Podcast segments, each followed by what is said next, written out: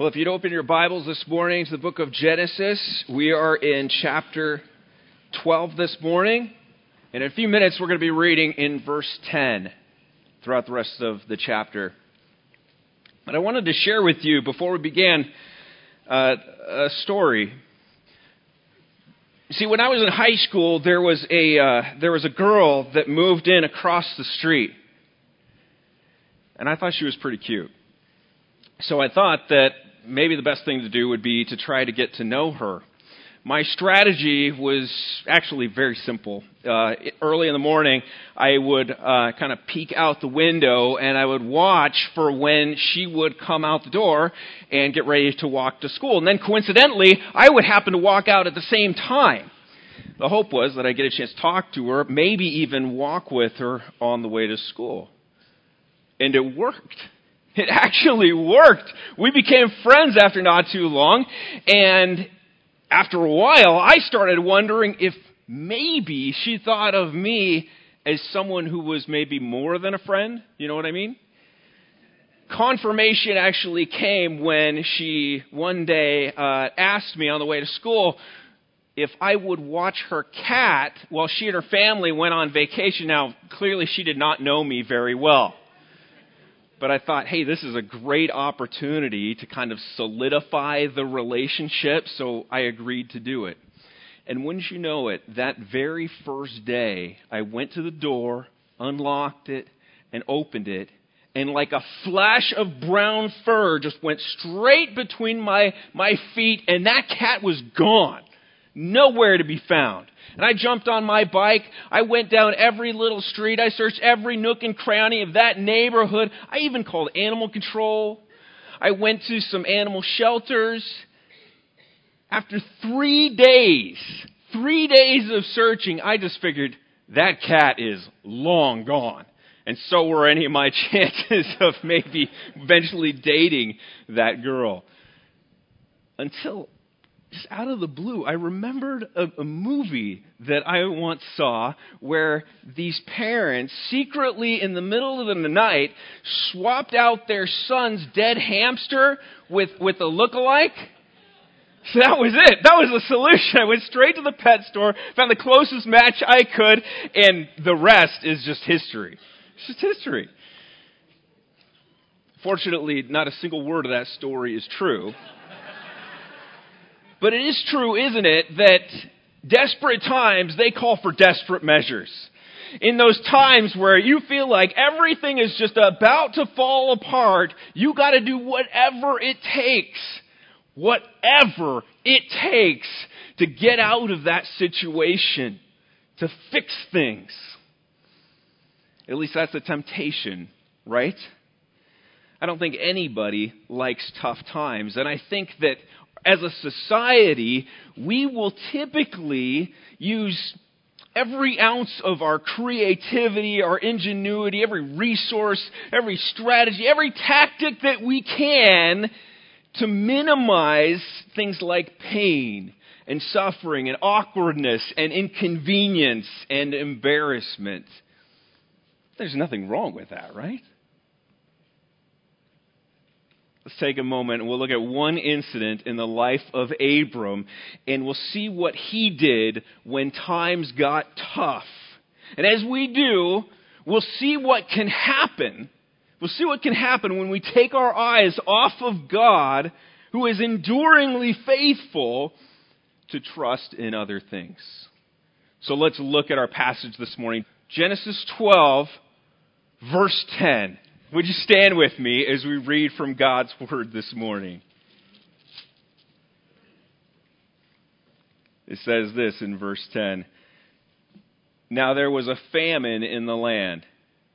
So Abram went down to Egypt to sojourn there, for the famine was severe in the land. When he was about to enter Egypt, he said to Sarai, his wife, I know that you are a woman beautiful in appearance. And when the Egyptians see you, they'll say, This is his wife. Then they will kill me, but they will let you live.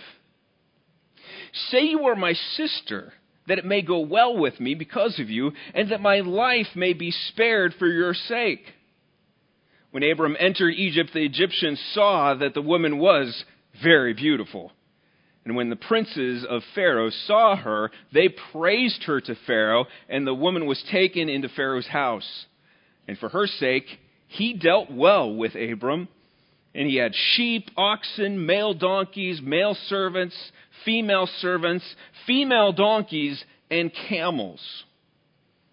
But the Lord afflicted Pharaoh and his house with great plagues because of Sarai, Abram's wife. So Pharaoh called Abram and said, What is this you have done to me? Why did you not tell me that she was your wife? Why did you say, She is my sister, so that I took her for my wife? Now then, here is your wife. Take her and go. And Pharaoh gave men orders concerning him, and they sent him away with his wife and all that he had. May God bless the reading of his word. You may be seated. As we learned last week, Abram was a man of faith.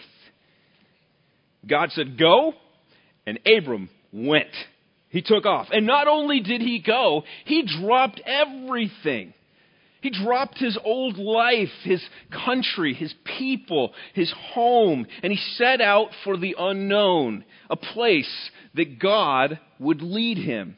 And when he got there, he traveled the land from north to south. And as he traveled, he was worshiping God. He was setting up altars and publicly worshiping God in that place. And in so doing, he's letting it be known in that pagan place where they're worshiping all sorts of other things that I believe there's one and only true God. Hebrews tells us that by faith, this is Hebrews 11:9, by faith he went to live in the land of promise as in a foreign land, living in tents.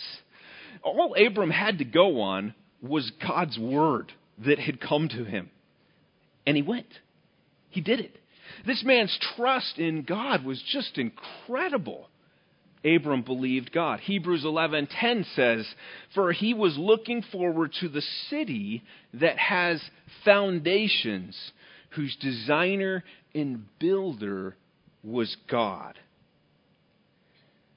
This wouldn't be one of those temporary, man made, here one day, gone the next kind of things. This would be a people, a nation. This would be a land that is built on the solid foundation of God Himself. And what a great example Abram is for us. Great example. We said last week that, like Abram, you and I step into God's plan for the future by answering his call with faith. And that's it. Like Abram, we need to be a people who believes God at his word and trust it, rely upon it. We need to be a people who move away from our old lives, who follow Jesus wholeheartedly, who worship Him everywhere that we go, and share the hope that we have in Him with others. As we do that, we're just like Abram. What a wonderful thing it is to trust God, to take Him at His word, and trust Him with your whole life. God, wherever you want me to go, whatever you want me to do with my life, I am yours. Use me. But it's not always easy, is it? It is not always easy. That's what we're told Abram discovered here in verse 10. Now there was famine in the land. And you would think that after Abram had trusted God and left everything and moved into the place where he didn't know he was even going, you would think that God would have just blessed. Just opened up the floodgates and just blessed the socks off of that guy. And God had promised blessing, did he not? But here we have Abram, after traveling through this land, being obedient, worshiping God with everything that he's got, testifying to the greatness of this God who called him out of darkness. And now he's stuck. He's stuck in this land where there is no food. How, he's go- how is he going to feed all these mouths that he's now responsible for? Remember, there are a lot of people who are with him. Imagine the responsibility that was on his shoulders. Not only did he have his wife, not only did he have his dead brother's son Lot with him, but he had all of those people in Haran who had heard his testimony, who had, who had come with him into the land looking for the place that God would lead Abram. That must have been a huge weight on his shoulders. Huge. God, I thought you were going to bless me.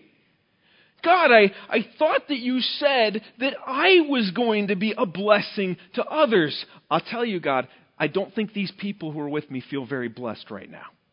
There's no food. Have you ever felt like that?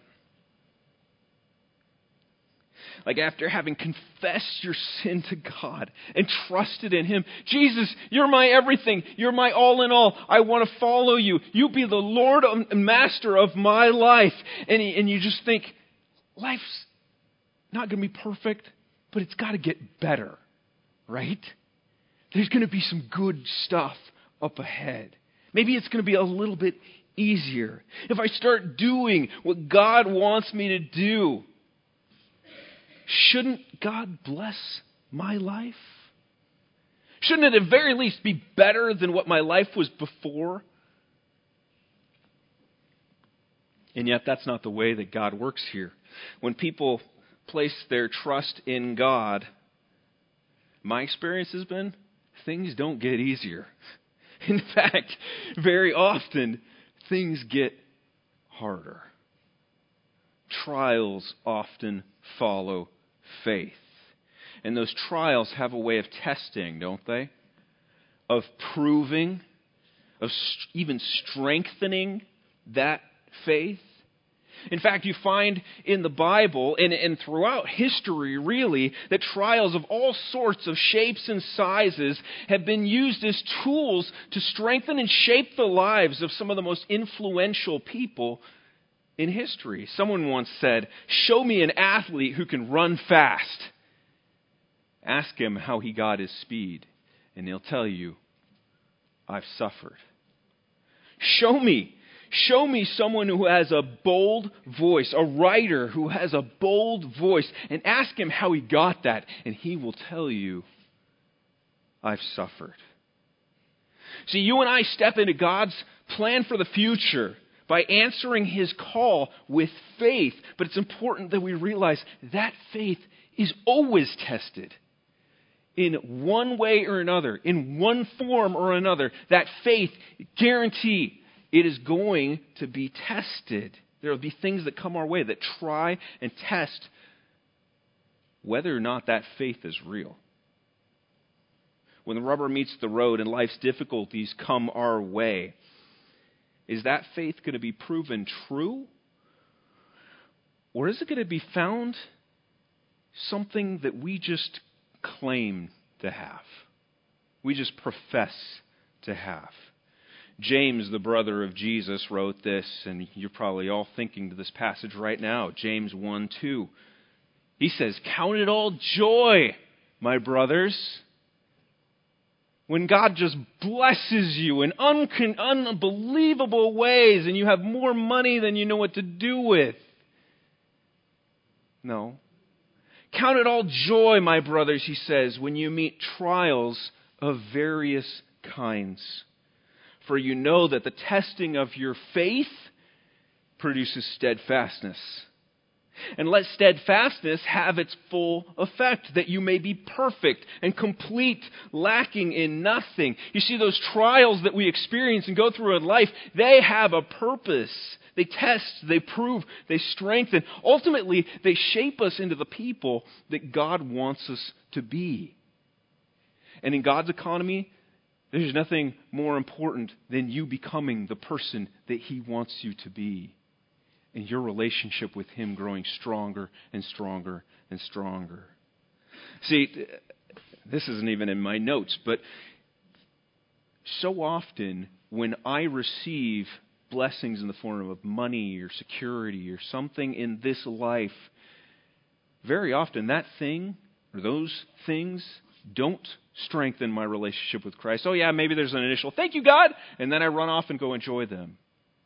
But it's the times when the difficult things in life come my way, and maybe there's not enough of the stuff that I need, those are the times when my knees get sore because I'm calling on Him all the time. And that is exactly what God wants to see happen in our lives. Now, this doesn't mean that trials are something that we have to enjoy. And it doesn't even mean that trials themselves, in and of themselves, are necessarily good. But it's important that we realize that how we respond to trials in our lives, well, that's extremely important. It's a matter of faith. And here in Genesis 12, we get this fly on the wall look at this moment in Abram's life. The man, the father of faith, and we see him tested in a big way. And it took the form of empty stomachs. There was famine in the land. So what does Abram do? Verse 10 says, Now there's famine in the land, so Abram went down to Egypt to sojourn there, for the famine was severe in the land. Seems like the responsible thing to do, right? There's no food here. I've got all these people that I'm responsible for, so I'm going to take them to the place where there is food. There's nothing sinister in that. And you might, you and I might look at Abram and we say, what a responsible guy. That's exactly what I would do. It's the right thing to do. There's nothing inherently sinful in what he did here. And it wasn't like he was giving up on God's plan for his life. I'm sure this was just a temporary solution. There's no food here right now, but that's okay. I'll, I'll just take my people down to Egypt for a little while. Well, this thing blows over, and then we'll return back to Canaan and we'll do what God wants us to do. You know, Egypt was actually known as a place of refuge for people from, from lands that were experiencing famine. They had the Nile River there, and that continued to help crops and produce vegetation there.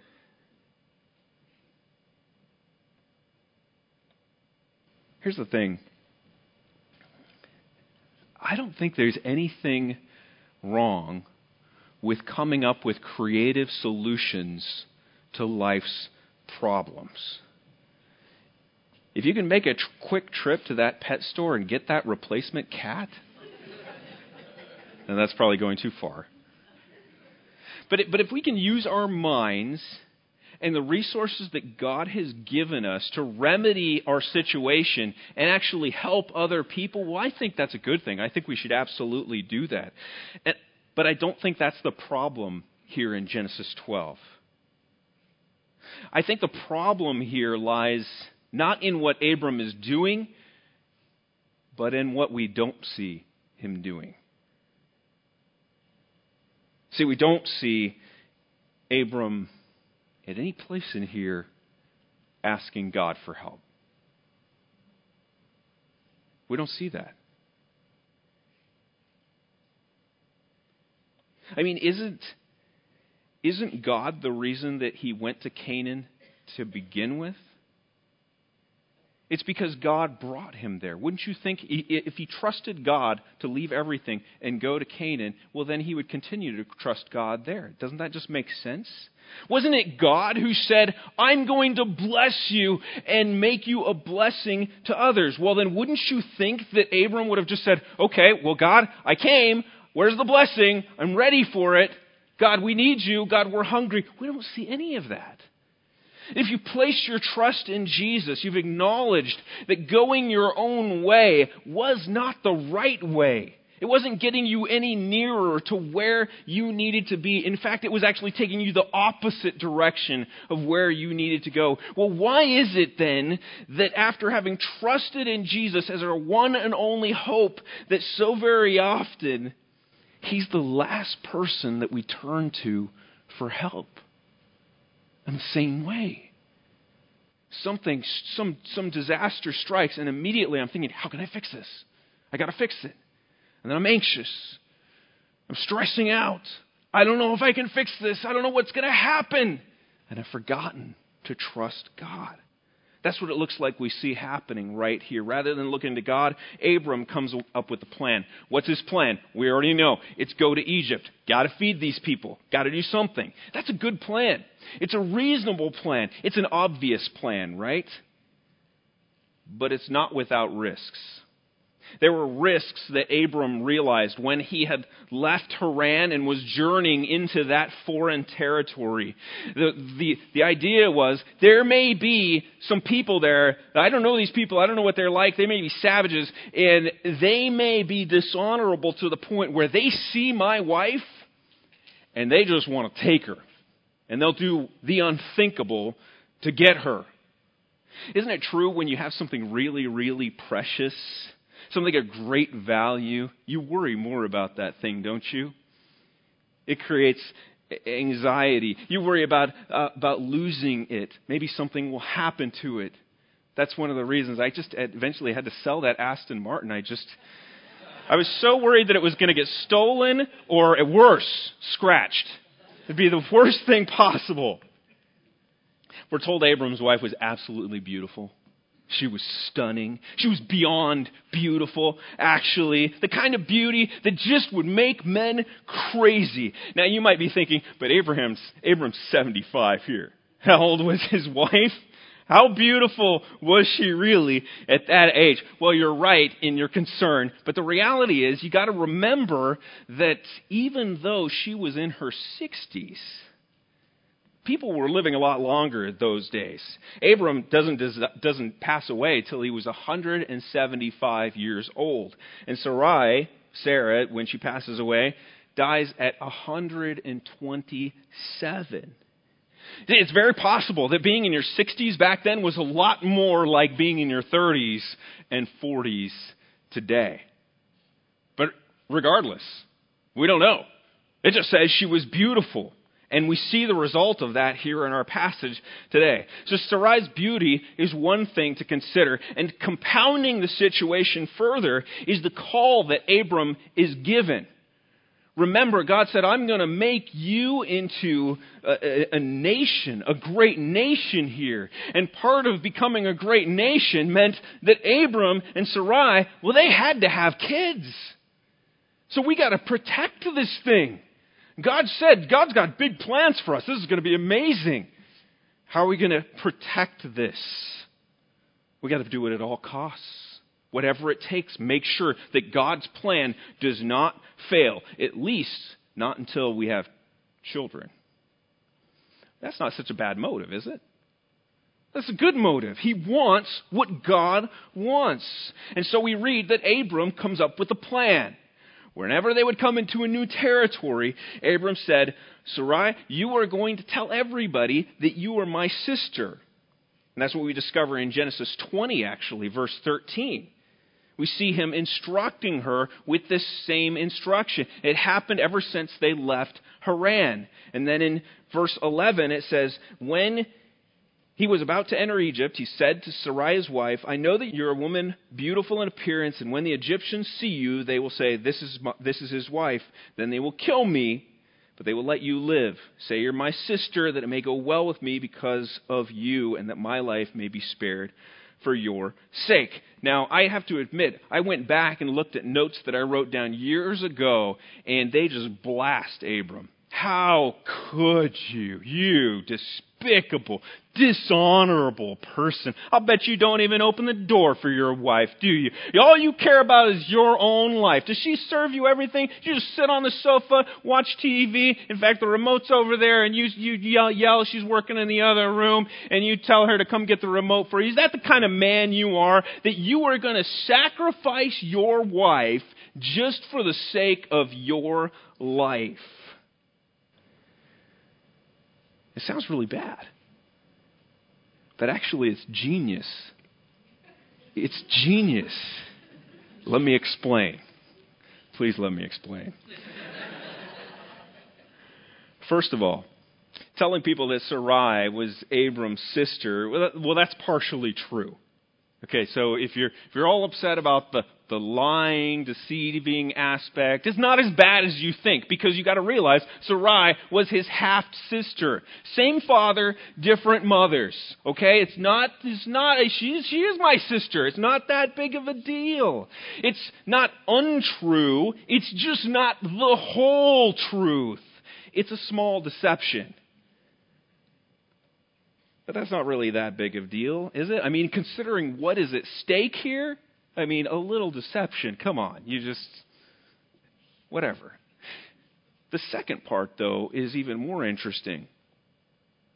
See, it wasn't that Abram was thinking, I'll give up my wife gladly, this beautiful, this beautiful goddess of a wife. I'll, I'll, gladly give her up to save my own skin. It wasn't that at all. That's not what was going on here.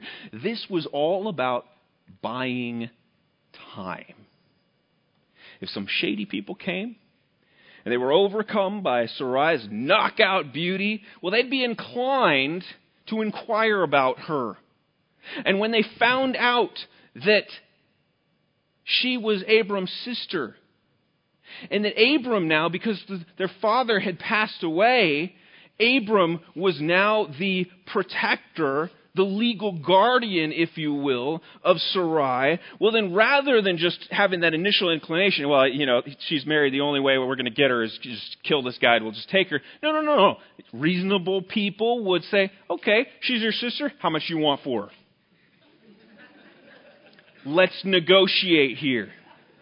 That's customary. That was, that was understandable. And these things take time to negotiate. Hey, give me a give me an offer. Make me an offer. What do you think?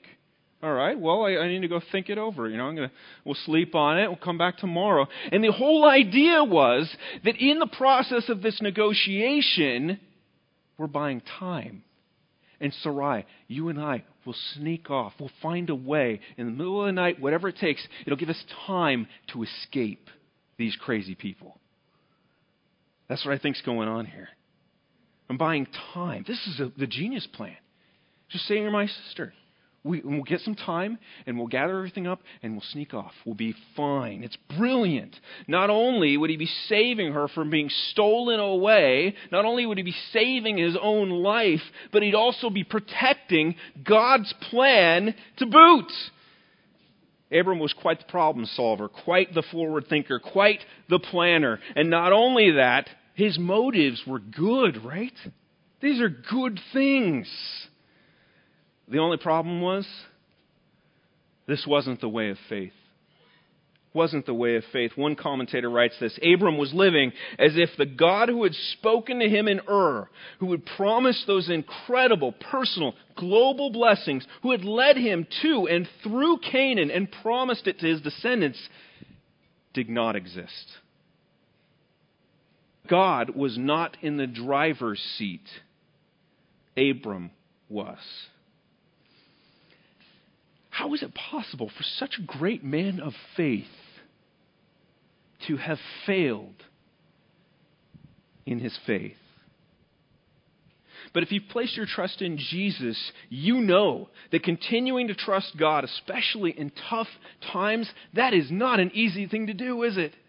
This is not an easy thing to do. In fact, if we're, if we're not continually reminding ourselves of the hope that we have in God and how big and powerful and able this God is, then we quickly fall back into trusting in ourselves, don't we? Happens again and again and again. And that is not a good place to be. For Abram, it was disastrous absolutely disastrous. Things don't go as planned. Look at verse 14. When Abram entered Egypt, the Egyptians saw that the woman was very beautiful. It's true. She's in her 60s and she's very beautiful. I don't know how. It's amazing. She's gorgeous. Gotta have her. And when the princes of Pharaoh saw her, they praised her to Pharaoh. And the woman was taken into Pharaoh's house, and for her sake, he dealt well with Abram. And he, and he had sheep and oxen, and male donkeys, male servants, and, and so on and so forth. In probably just about every other case, Abram's plan would have worked beautifully. It would have been just fine. A couple days to think this over. We'll sneak off. We'll go to a different place. Fight, live to fight another day. But I don't think he realized he might be dealing with Pharaoh, a man who does not negotiate. He takes what he wants. He doesn't need to negotiate. He doesn't need to offer anything. He wants her. He has her brought to him. And so the princes come and they report about Sarai's beauty, and she is taken. So much for protecting God's plans now. You thought you had everything under control. You thought everything was good, and yet now everything is out of control. Completely out of control. In fact, you have no control. This is, there's absolutely nothing that Abram can do now. Are you going to go fight Pharaoh? Are you kidding me? No. There's some traveling Bedouin. He, he doesn't care about what you say. As far as he knew, Sarai would be taken into Pharaoh's harem, never to be seen or heard from again. Can you imagine? But there was a silver lining to this, right? Silver lining in all of this is that Pharaoh was not ungrateful. He makes Abram a wealthy, wealthy man. See, to you and I, sheep and oxen and donkeys and male servants, female servants, that all doesn't mean that much, does it? In fact, they might be seen as anything but a gift. Here, how would you like to care for all these animals here, you know, and, and feed them, take care of them? My dad was joking the other day about uh, getting our daughters a puppy for Christmas. And it's a joke because he knew he knew how I feel about animals. And he knew that the last thing I would ever want is to have to care for someone else. I mean, isn't having kids enough? This is so much work. I was looking at a I was looking at a video the other day about how to care for these little aquatic turtles and there's, this 20 year old girl in the video, and she's saying, "Don't get one of these. They're wonderful. Don't don't get one of these because you don't understand how much work they are." And she went on for about 15 minutes to talk about how much work these turtles are. And as she's talking, you know what I was thinking? This woman's never had kids. She has no idea what is what is work and what is not. But you know, in Abram's day, and especially for this traveling man, these gifts would have been like winning the lottery. And I've read up about some of this stuff. Getting donkeys is one thing, but getting female donkeys? This is like inheriting luxury sedans. They, they, the, the ride quality was far better the control that you have over these things. It was just superior to that of male donkeys. And camels, camels in Abram's day, they were just being introduced as domesticated animals. These were super luxury items, only for the super, super rich. And it says here that Abram was not just given one. It says camels plural. We don't know if that was two, if that was three. We don't know how many camels he got. But for a man in that day to have camels, this guy must have been somebody. He was now a rich, rich man. But how could he enjoy these riches when you just lost your wife? Imagine what that would have felt like. A blessing, I think, would have felt a lot more like a curse a constant reminder of how I failed. And that is exactly when God intervenes. You see, God had told Abram that he had big plans for him. He told him that he would bless him. He told him that through him he was going to bless others. He said that he was going to make him a great nation. God's plans could not be destroyed because of Abram's lack of faith or foolishness. Verse 17 says, But the Lord afflicted Pharaoh and his house with great plagues because of Sarai, Abram's wife. And so God supernaturally intervenes and rains down plagues on Pharaoh and Pharaoh's house. We don't know what these plagues look like. Maybe they were some type of odd illness.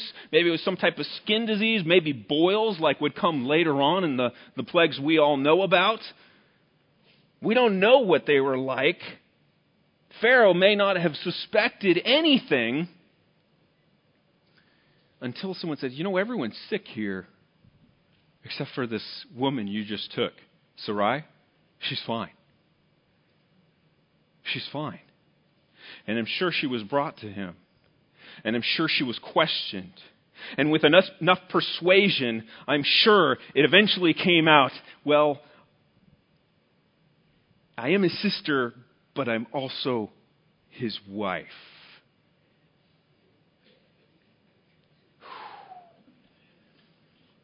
And that's when we see Pharaoh call Abram to task. So Pharaoh called Abram and said, What is it you have done to me? Why did you not tell me that she was your wife? Why did you say she's my sister? So I, I took her for my wife. Now then, here is your wife. Take her and go. And what a humiliating moment that must have been for Abram. Even in the eyes of someone who did not trust God, did not love God, did not honor God. And in that man's eyes, you are now seen as someone who is completely immoral, having no honor, some type of despicable, dishonest wretch. And Pharaoh gave men orders concerning him, and they sent him away. It's like armed guard taking this man and his company away along with his wife and all that he had. So Abram went up from Egypt, he and his wife, all that he had, Lot with him, into the Negev, back into the desert. So there would be no setting up altars in Egypt, no shining examples of worship to the one and only true God. No, that's out, that's out the window. That's not going to happen anymore. Abram's witness was completely wrecked because of his failure to trust and rely on God. And so he packs up and he heads north, and now he'll have to trust God for food. We have nowhere else to go. We got to go back into the desert, back into the famine ridden land. Now we got to trust God. Abram was a pillar of faith, and yet even Abram, when times got tough, failed to rely on God to carry him through Instead, he trusted in his own devices, in his own schemes. They were clever, but that was a mistake. And that's what can happen when we take our eyes off of God, who is enduringly faithful, to trust in other things. We need to remember that trials that come our way, they are opportunities they are opportunities to rely on the one who is enduringly faithful. Trials that come our way are opportunities to rely on the one who is enduringly faithful. And yet, even when we fail to trust, even when our faith wanes and it crumbles, we got to remember that where our faith fails, Christ succeeded. He succeeded on our behalf. When Jesus was tempted, he remained faithful. When trials came his way, his faith was rock solid. And you know, Abram may be an example to us of great faith. Great example. You should definitely look to Abram and say, wow, I want to be like that guy. But Christ was absolute perfection. God promised that Abram would be a blessing, but the real, true, ultimate blessing that would come from Abram was Jesus. Abram is an example of faith. Jesus is the real deal. He alone is the, the author and perfecter of our faith, we're told. He's the one who gives us faith, and He's the one who empowers us to live by faith. He's the epitome of enduring faithfulness. If our faith is going to endure those times of trials, then we got to look to Him. And we got to look to Him alone. Are you going through a tough time right now? Are you going through a trial right now? I think most of us could probably raise our hands. Look to Jesus. Are you feeling like a failure because once again your best efforts have failed? Maybe they've even managed to make things worse. Look to Jesus. There's forgiveness there. and there's everything you need to carry you through. Are you sick and tired of trying to convince yourself and others that you're better than you really are? Are you fed up with carrying the guilt on your shoulders of things you've done in your past? Have you had enough of the shame that you feel from those despicable thoughts or despicable words or despicable actions that have come from you in your past? Look to Jesus. He was sent by God as the answer to our faults and failures. He took them upon himself when he went to the cross, and by his blood, those are paid for in full. If you haven't trusted in Jesus yet, today is the day to do that. There is no better time. And just lay it all out there and say, Lord, you are faithful, I am not. You are spotless, and I am not. You are powerful, and I am not. The things that I've done in my life, that those are for shame. And I know that God does not look on those with favor. In fact, I deserve to be punished for those. But Jesus, thank you for saving me. As you went to that cross and you hung there, I know that you had me in mind, that that sacrifice was for me. And the blood that was spilled was blood that I should have spilled, but you spilled it so that I don't have to. I trust in you, good Jesus, because you took my place. If you haven't trusted in Jesus yet, trust him today. It is good trust Him with everything that you've got.